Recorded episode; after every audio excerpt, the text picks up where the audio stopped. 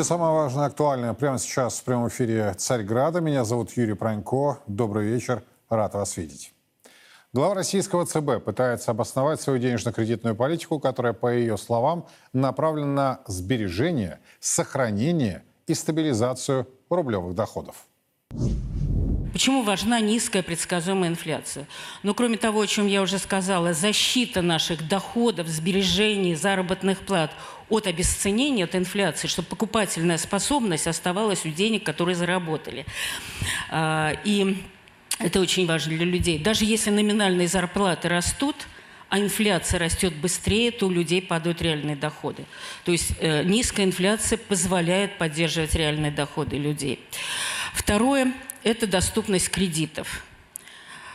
При низкой инфляции будут более доступными кредитами. Потому что если высокая инфляция, и мы даже понизим ключевую ставку, ни один разумный банк не будет давать кредиты – ниже инфляции, потому что он получит денег в реальном выражении, когда кредиты будут возвращаться меньше, это будут убытки и так далее, и так далее. Поэтому для того, чтобы кредиты в экономике были доступными, на них можно было э, расширять производство, э, развиваться, конечно, нужна низкая инфляция.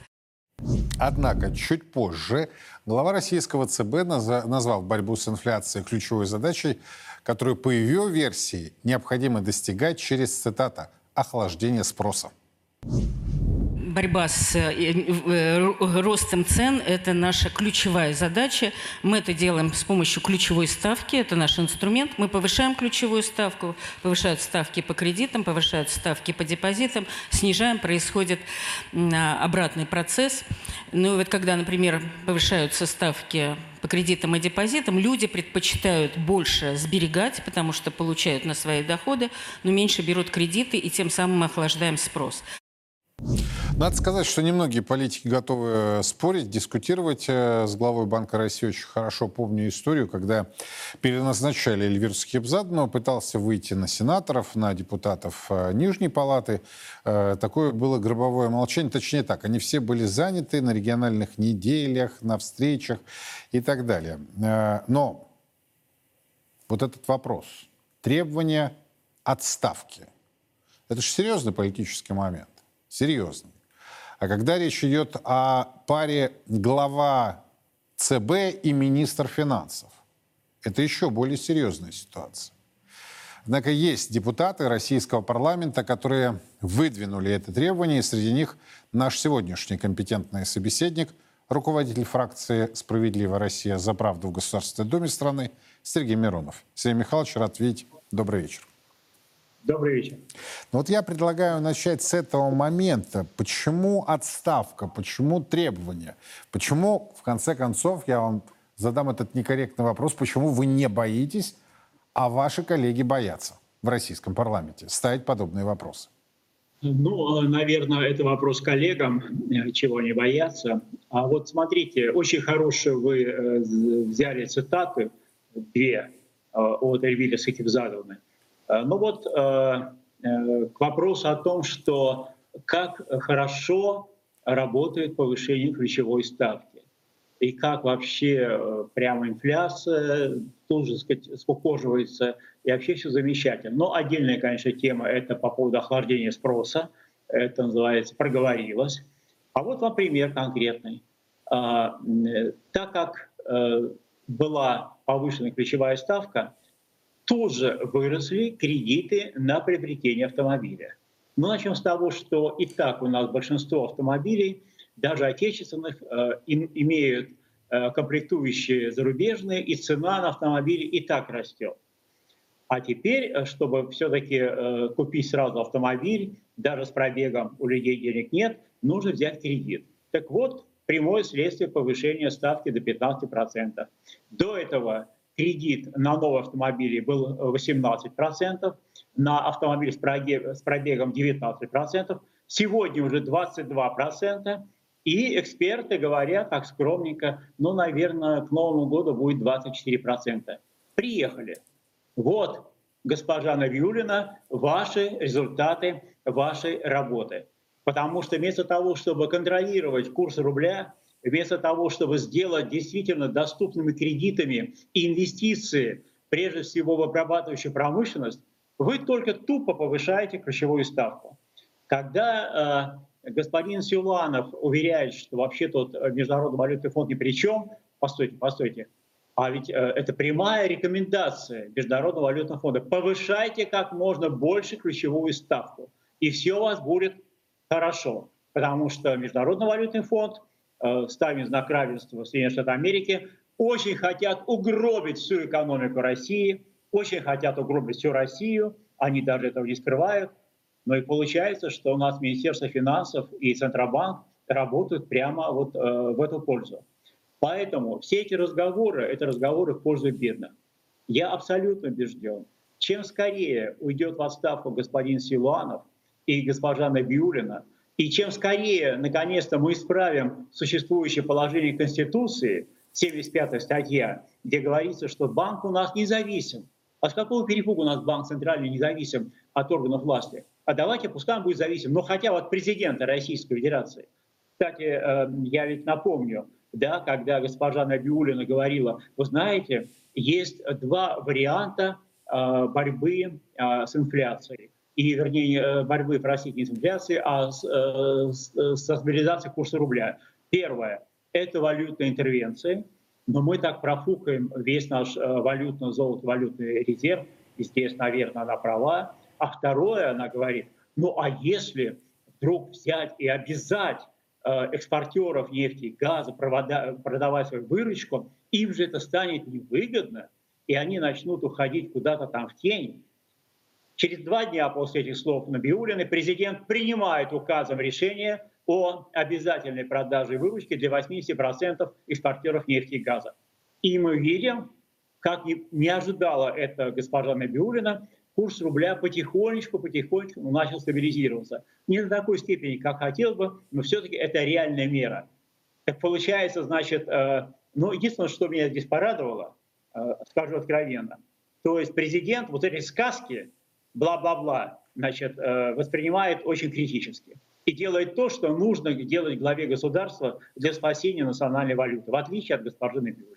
Сергей Михайлович, а вот вы же встречаетесь э, и фракцией, и лично и с главой ЦБ, и министром финансов.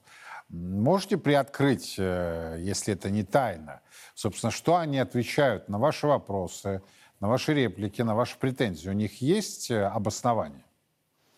А, вы знаете, а, они все очень научились красиво, складно говорить. Такие, знаете, вот э, слушаешь, э, как ручеечек журчит, туда-сюда, туда-сюда. Очень трудно уловить э, вообще смысл, но все у них все хорошо, все замечательно. Вот когда я упомянул, э, была закрытая встреча в Государственной Думе, было руководство Государственной Думы, председатель Госдумы Вячеслав Викторович Володин, руководители фракции, руководители профильных комитетов, Бажон Биулиной. Но, вы знаете, э, начал э, Николай Васильевич Коломейцев, который очень хорошо наехал, по-русски говоря, на Набиулину. Та начала что-то говорить, естественно, сказать, никому это не нравится.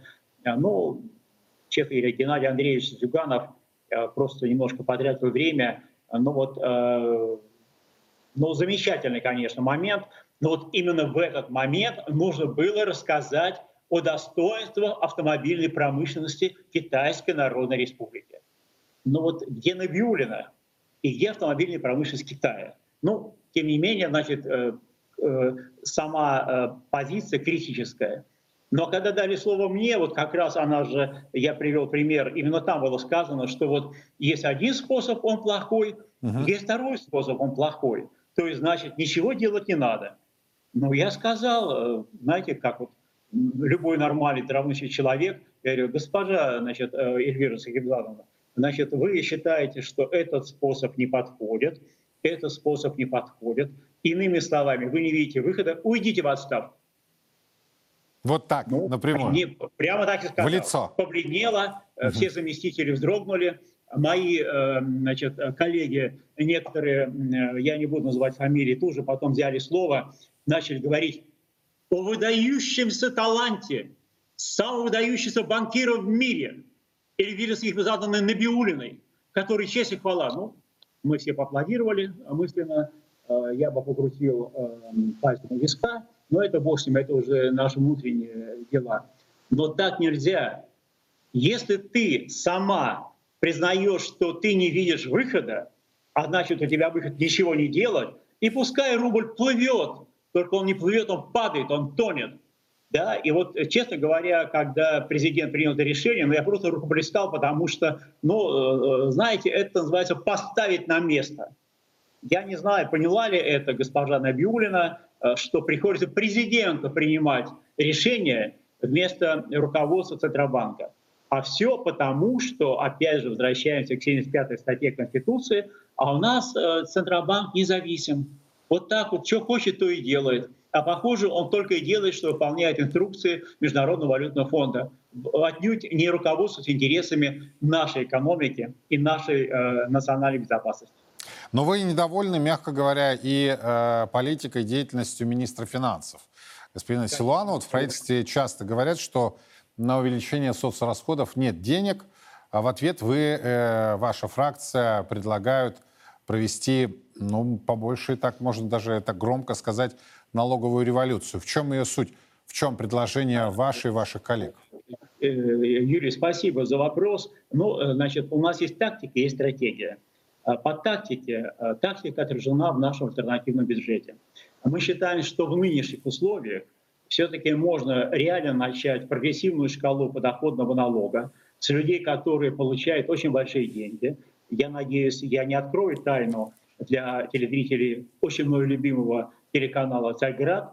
Да, у нас есть топ-менеджеры некоторых госкорпораций, которые получают, я сейчас не оговорюсь, десятки миллионов рублей в месяц. Ребята, и они сейчас платят каких-то 15%. Мы все с вами платим 13%, а они 15%. А давайте, ну, хотя бы 25, а может даже 35 э, с них будем брать. А те, кто получает больше 10 миллионов э, в месяц, э, их под миллион. Так давайте, значит, э, здесь посмотрим. Давайте перестанем возвращать налог на добавленную стоимость импортерам нефти и газа. Так, на всякий случай, 2,1 триллиона рублей. Ничего себе! А с какого перепуга? Они взяли наше национальное достояние, добыли нефть и газ, перекачали или э, через танкеры, либо по трубопроводам э, на э, зарубеж. Как только э, нефть и газ пересекают границу, щедро наше государство в лице Минфина, ой, какие вы молодцы, вы, наверное, такую мощную добавленную стоимость сделали. У, какие вы молодцы. Давайте-ка мы вам сейчас вернем вот эти 2 триллиона.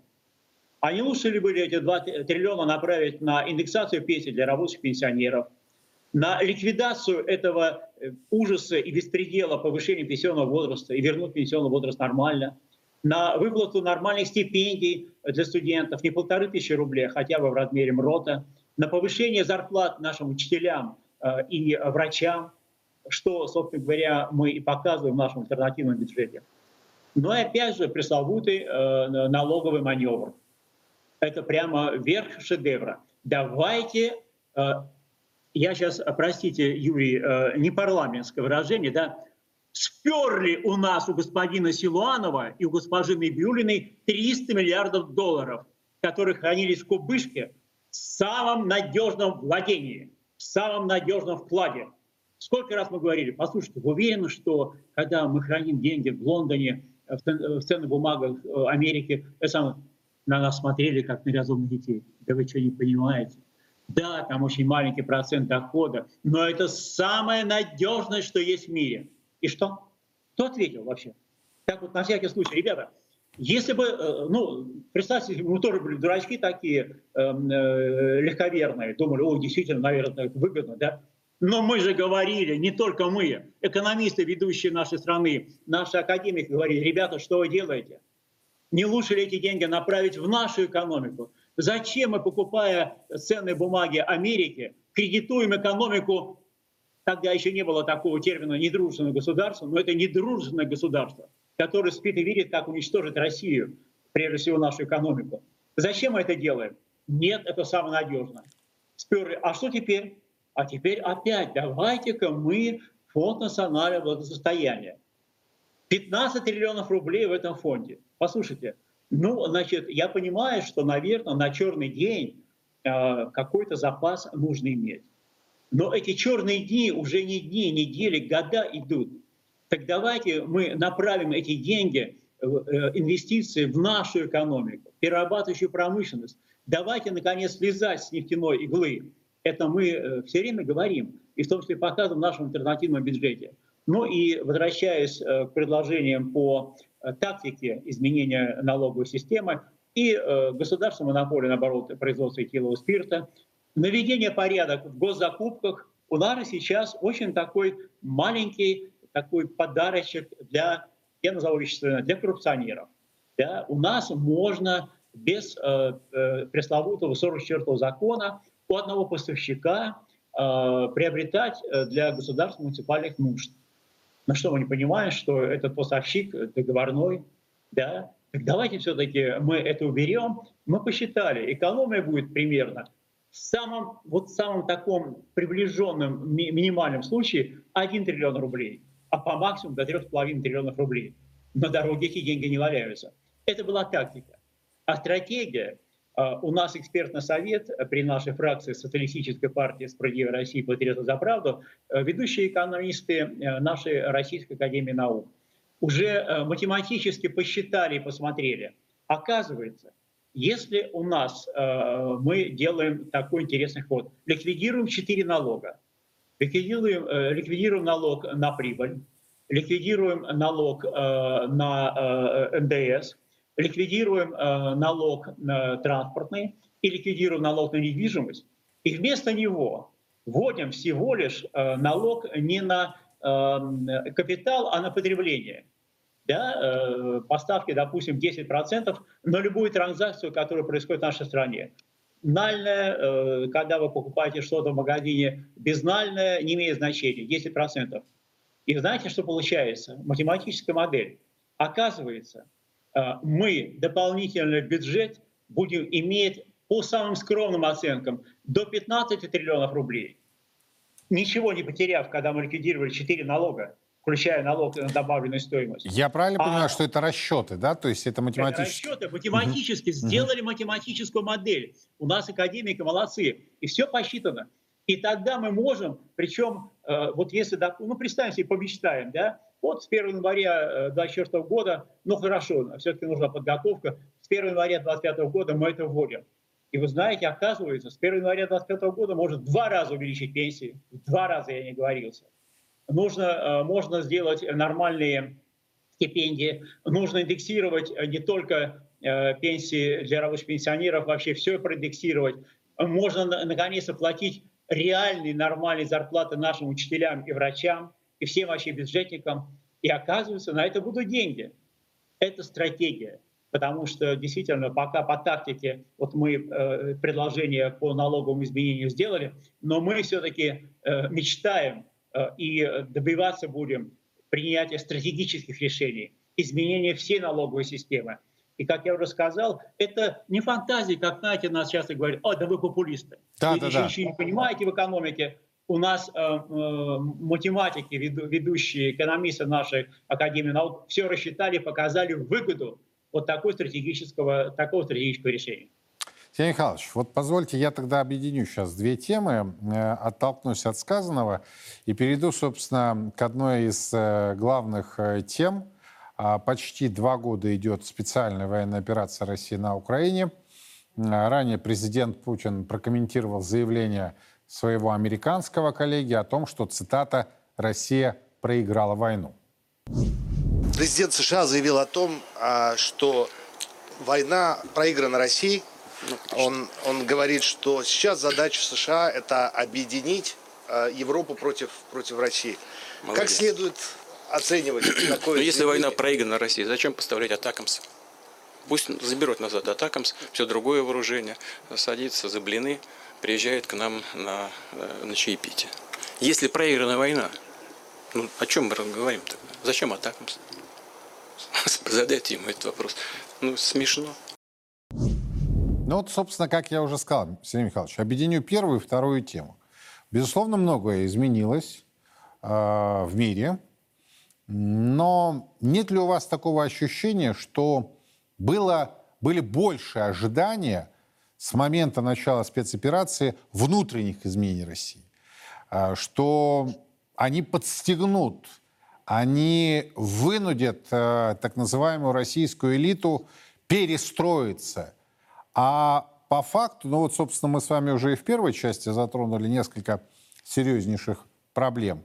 А я это еще более э, короче называю купить шильдик за валюту у того же Китая а, и при этом назвать это отечественным автомобилем. Это, я поня, понятно, что я утрирую, однако нет ли вот этого ощущения, а, что изменения, да, они происходят, но медленно идет сопротивление.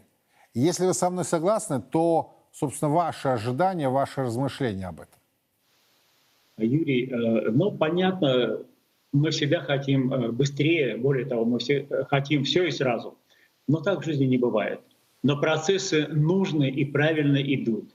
Ну давайте вот просто э, посмотрим так немножечко отстраняясь. Ну, во-первых, произошла консолидация нашего общества, чего очень давно не было. Вы посмотрите, какой мощный подъем волонтерского движения. Женщины, мужчины, пенсионеры, молодежь э, не остаются в стороне, участвуют, помогают – да, э, это первое. Второе. На этом фоне вдруг выяснилось, что, оказывается, многие деятели культуры, наши светочи, которые якобы должны были сеять вечное, светлое и мудрое, оказались, мягко говоря, не с нами, а иногда просто оказались врагами. И это тоже на самом деле очень большой плюс, потому что вот та самая национализация элит, она происходит.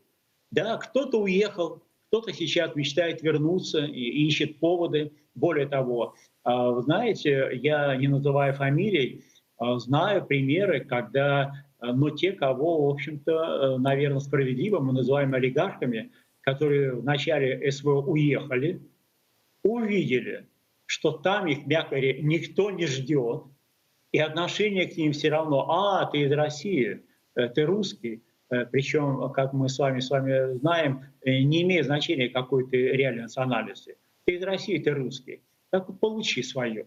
Да?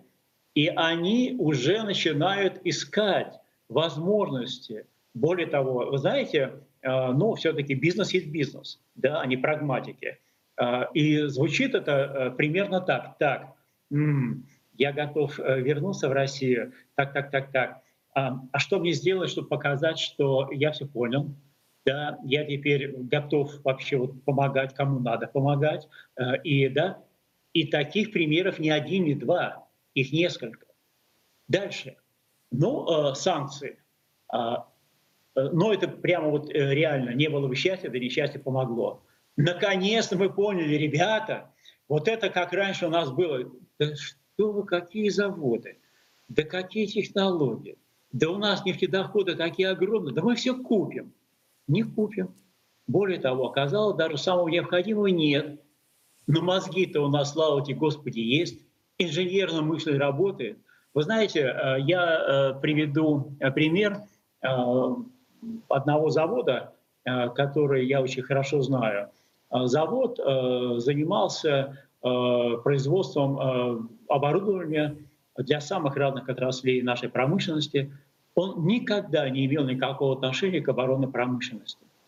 Но в чем, обратите внимание, завод частный, это не государственная структура, завод частный, но когда э, началась специальная военная операция, вдруг они, э, будучи на совещании э, у министра промышленности и торговли, Дениса Валентиновича вдруг услышали, что, оказывается, есть проблема э, с тем, что вот болванки для крупнокалиберных снарядов э, очень мало выпускаются. Да, есть чем их наполнить, но сначала нужно делать болванки.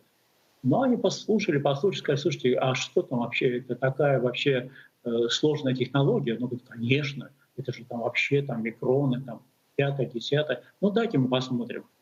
А, на сегодняшний день а, э, я сейчас э, не могу не улыбнуться, потому что э, прошло полтора года. Так. Самое крупное производство в мире крупнокалиберных снарядов. Вот. Оказывается, можем.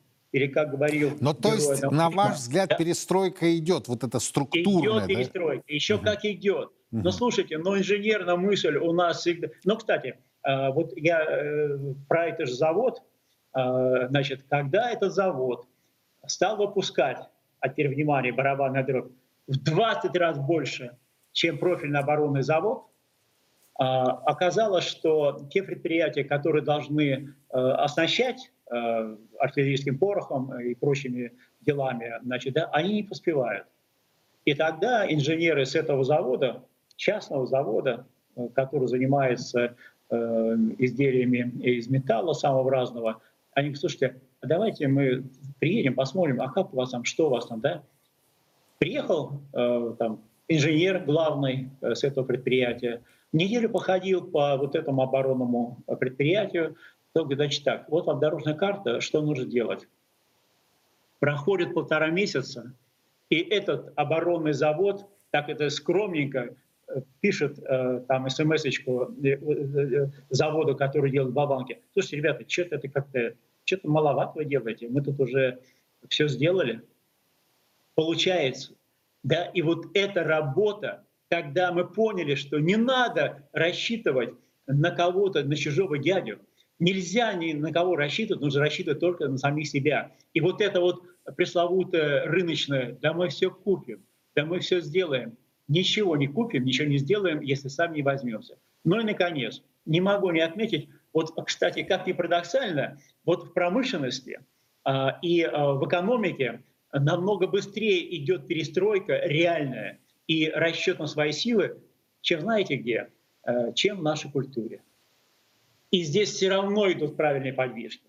Мы увидели, что, оказывается, те э, властители дум, которые до начала СВО были таковыми, оказались вообще просто предателями просто врагами, самыми настоящими врагами, которые теперь прямо призывают, чтобы э, Россия погибла, чтобы давайте мы их там даже атомную бомбу на них сбросим. Всякий бред.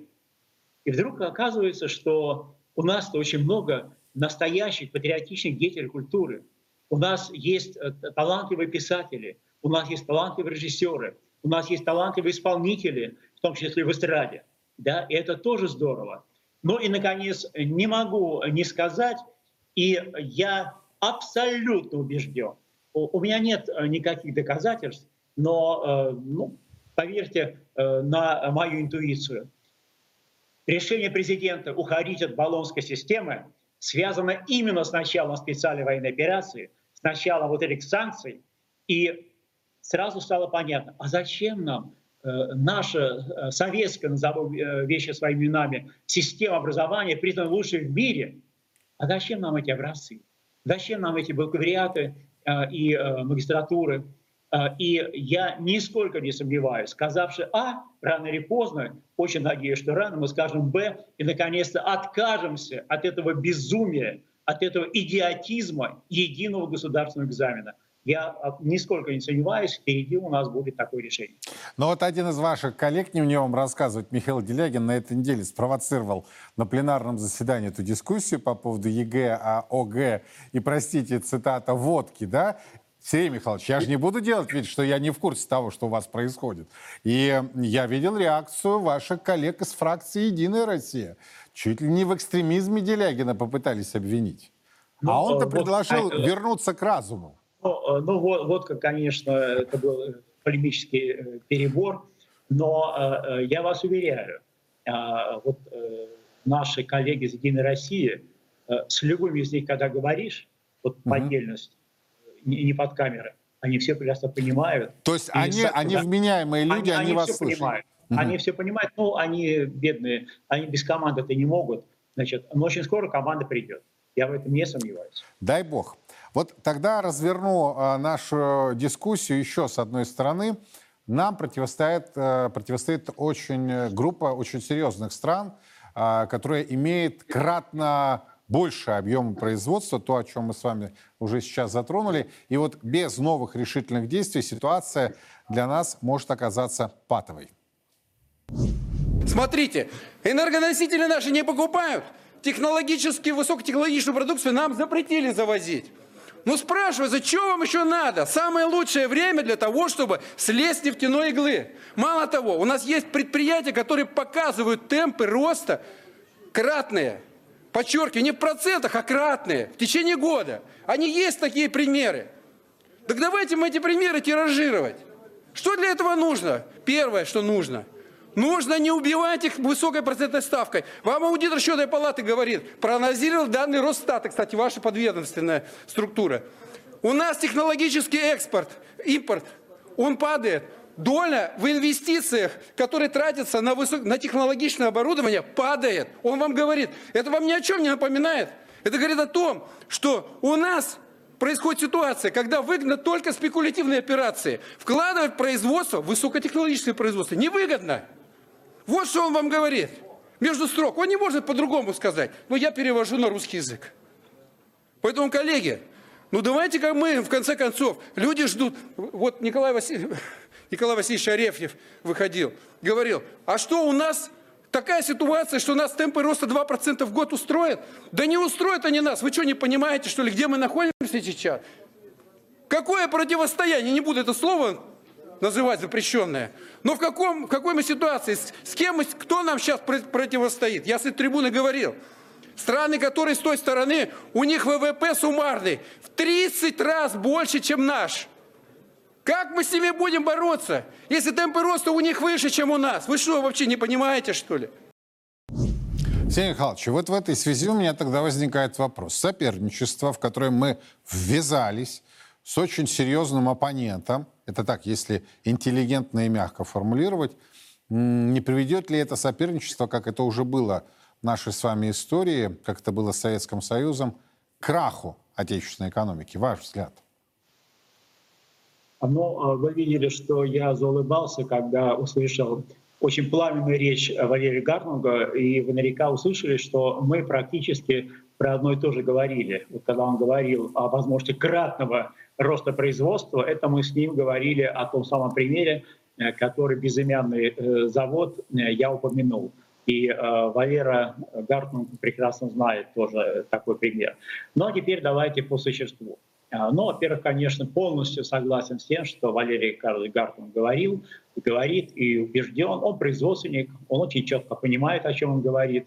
Кстати, мне очень нравится, что э, при встречах с, с любыми министрами в правительстве, но прежде всего профильные, это Денис Валентинович Мантуров, другими, они все отдают должное профессионализму и знаниям изнутри, что иногда даже у министра вот э, нет, он сверху смотрит, а вот изнутри э, Валера Гартман все это прекрасно видит.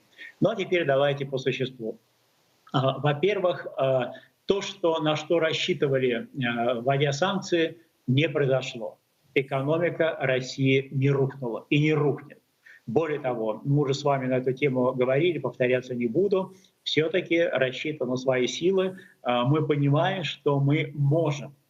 Да, нужно многое менять.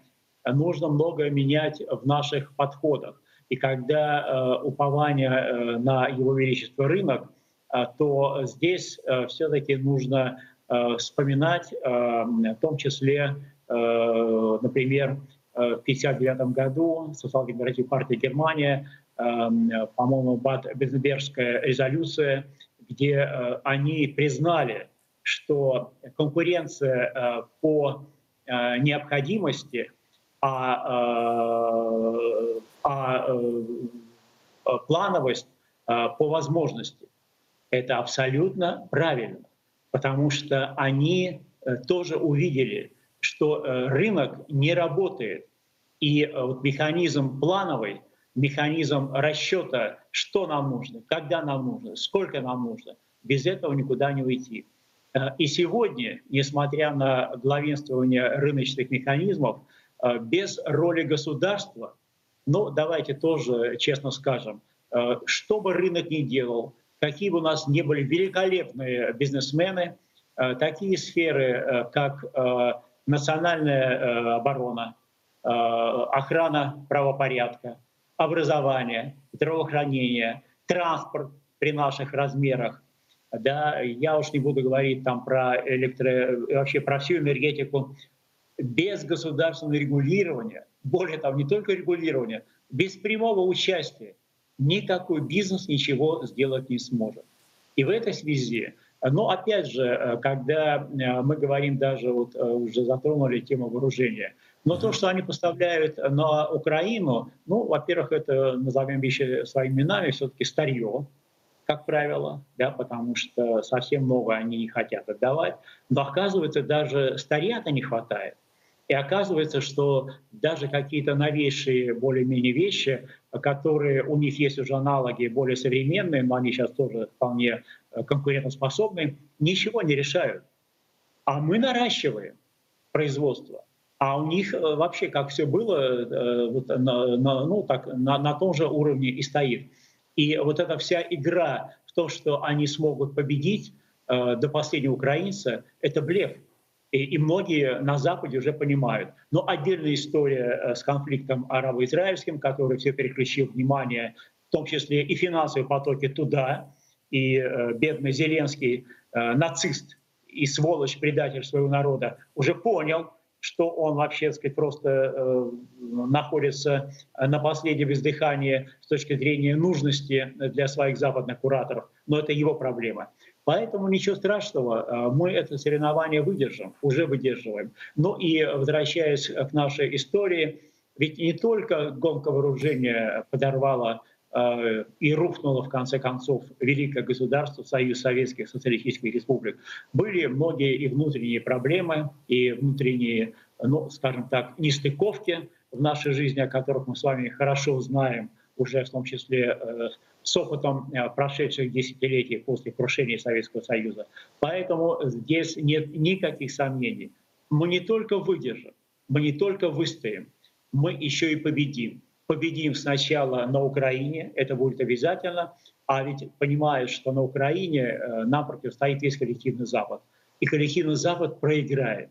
Им очень этого не хочется, они очень этого боятся, но победа будет за нами, потому что наше дело правое.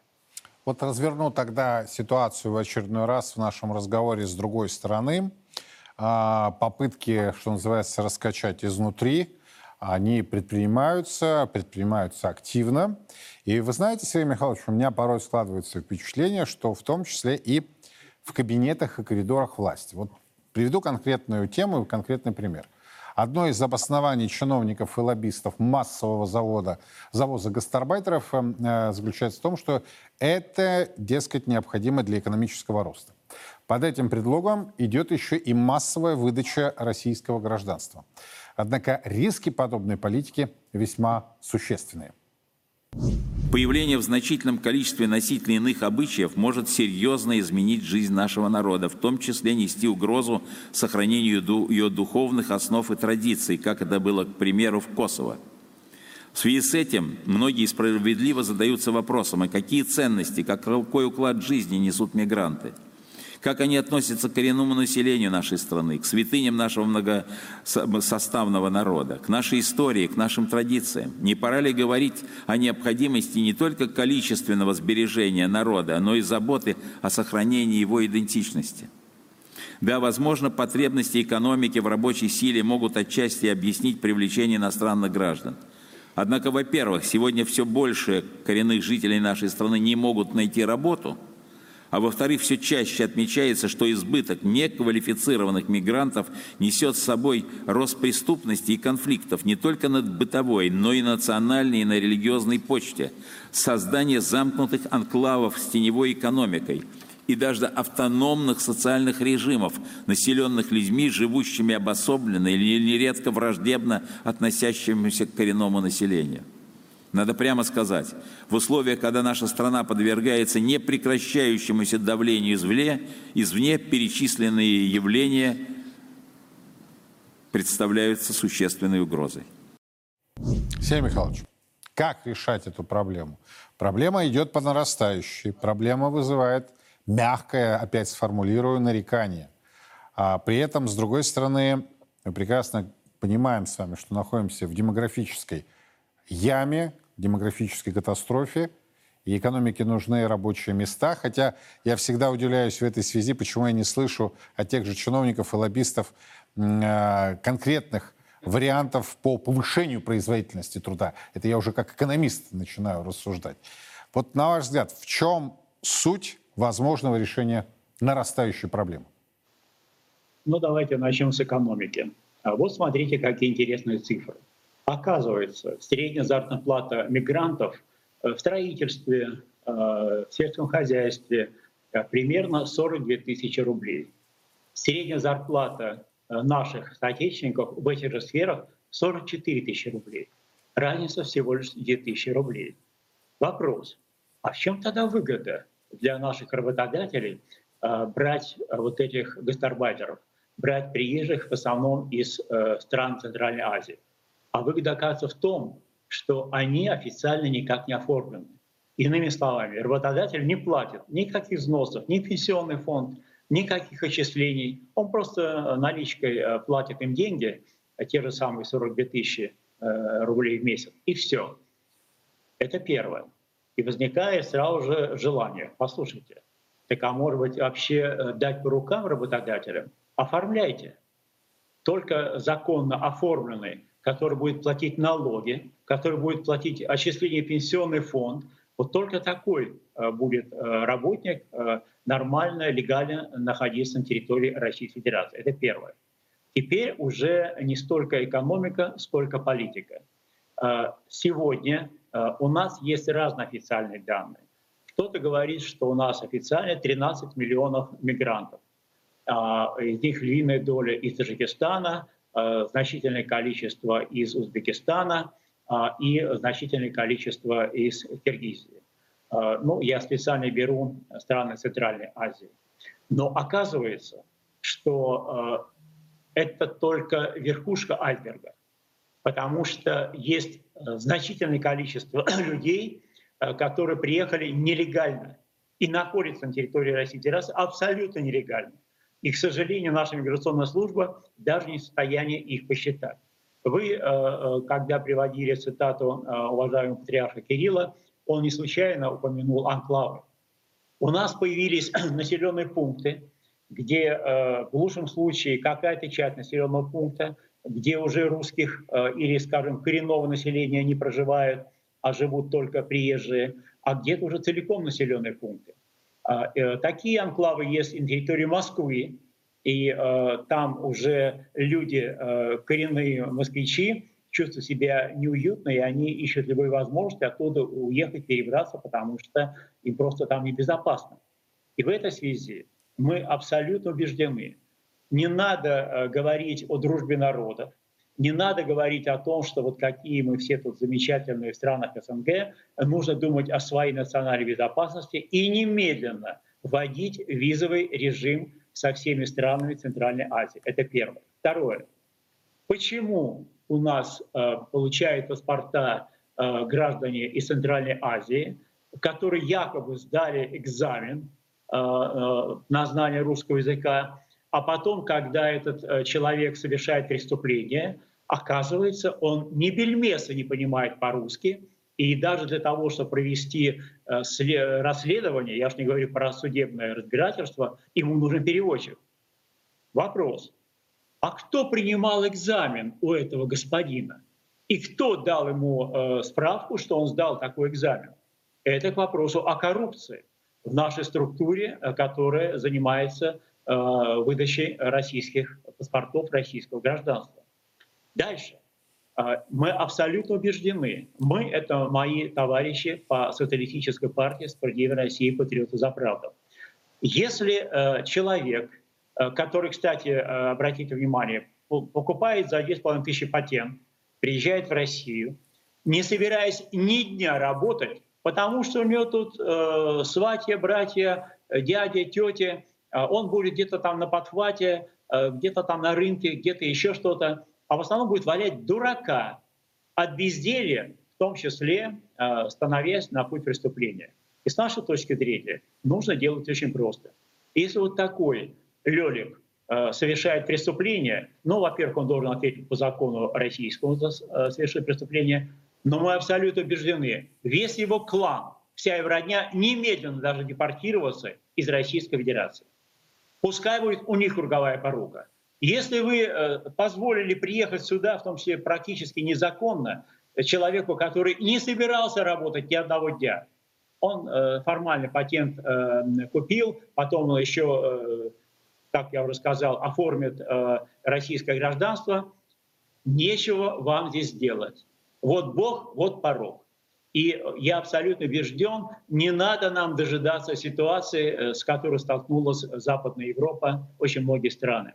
Мы должны думать о безопасности национальной, мы должны думать о безопасности наших граждан, и мы должны думать в том числе э, и о демографической проблеме, и мы должны сами ее решать без привлечения мигрантов. И мы должны думать о наших гражданах, которые должны получать адекватную заработную плату, нормальную заработную плату, которая должна быть больше, э, чем сейчас, и тем более повысили на 18,5% с 1 января 2024 года до 19 с лишним тысяч минимальный размер оплаты труда. А мы рассчитали, сегодня этот размер оплаты труда минимальный должен быть в районе 50 тысяч, а не 19 тысяч, чтобы люди нормально могли жить. И это граждане нашей страны. И в этой связи вот те предложения, о которых я сказал, необходимо э, приним, э, принимать и э, реализовывать. И, кстати, я нисколько не сомневаюсь, что мы очень скоро к этому обязательно придем. Сегодня, да, лоббисты есть, которым не хватает вот этих рук. И самая главная причина, я еще раз подчеркну, в том, что они э, берут без всяких официальных эм, э, трудовых договоров, не платя никакие взносы, никаких налогов, э, заработной платы, ничего не платя, это им выгодно, потому что когда говорят, что гастарбайтеры получают там в разы меньше, чем наш граждан, нет, сегодня по деньгам, ну, я уже специально привел, это статистика официальная, равенство 2000 рублей, это ничто. А именно выгода в том, что они официально не оформлены но э, это путь в никуда.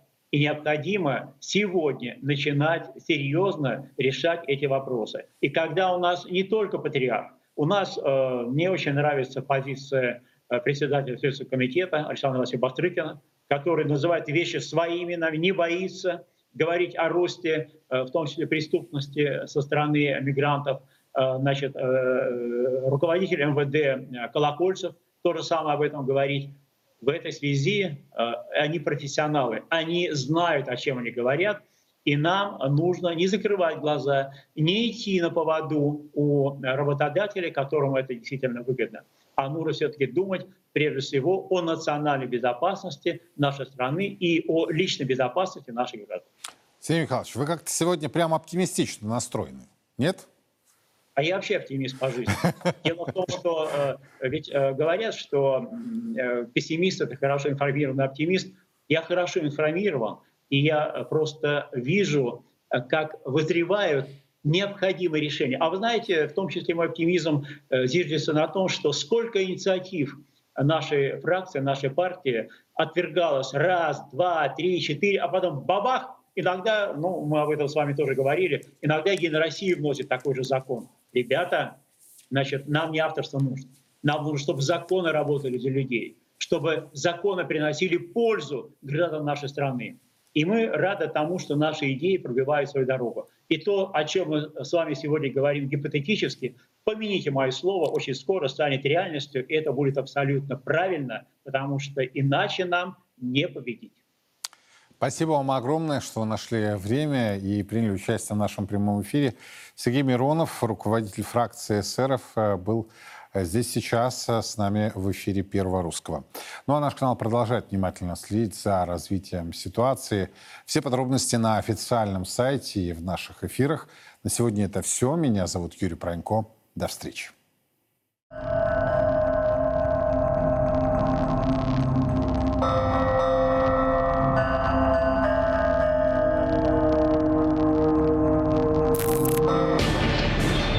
Нападения, массовые драки, грабежи, домогательства, изнасилования, убийства. Они не желают жить по нашим законам. Они не уважают наши традиции и культуру.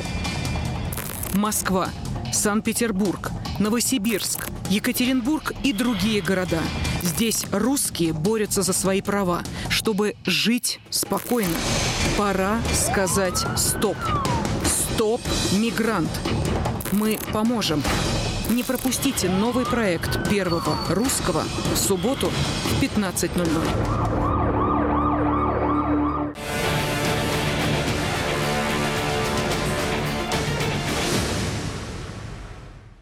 На Купянском направлении войска Российской Федерации продолжают действия по взламыванию обороны противника. Так, в районе населенных пунктов Иваньковка и Кисловка взят ряд важных укрепленных пунктов ВСУ. Уничтожено до 30 военнослужащих ВСУ и до 9 единиц бронетехники противника.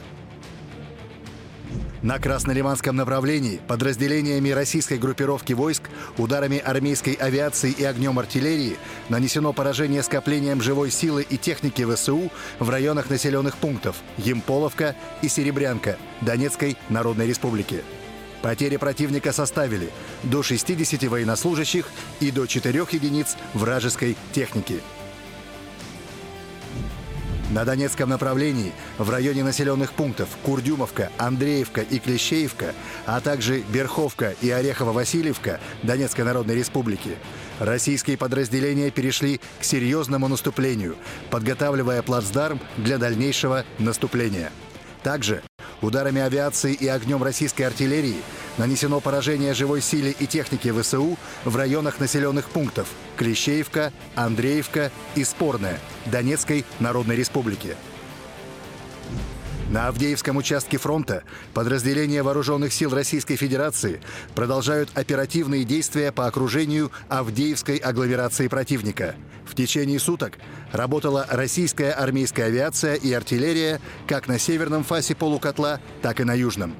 После артподготовки сухопутные войска Российской Федерации успешно заняли ряд укрепрайонов противника в районе населенного пункта Степовое и Бердычи с одной стороны, а также сумели продвинуться в районе населенного пункта Водяное с другой стороны. Общие потери противника на данном направлении составили до 235 военнослужащих убитыми и ранеными и до 10 единиц бронетехники различной модификации. На южнодонецком направлении российские войска после взятия важных тактических рубежей в районе населенных пунктов Никольская и Новомихайловка закрепляются и расширяют плацдарм для последующего броска. Подразделения российской группировки войск нанесли огневое поражение живой силе и технике ВСУ в районе населенных пунктов Старомайорская и Урожайная Донецкой Народной Республики.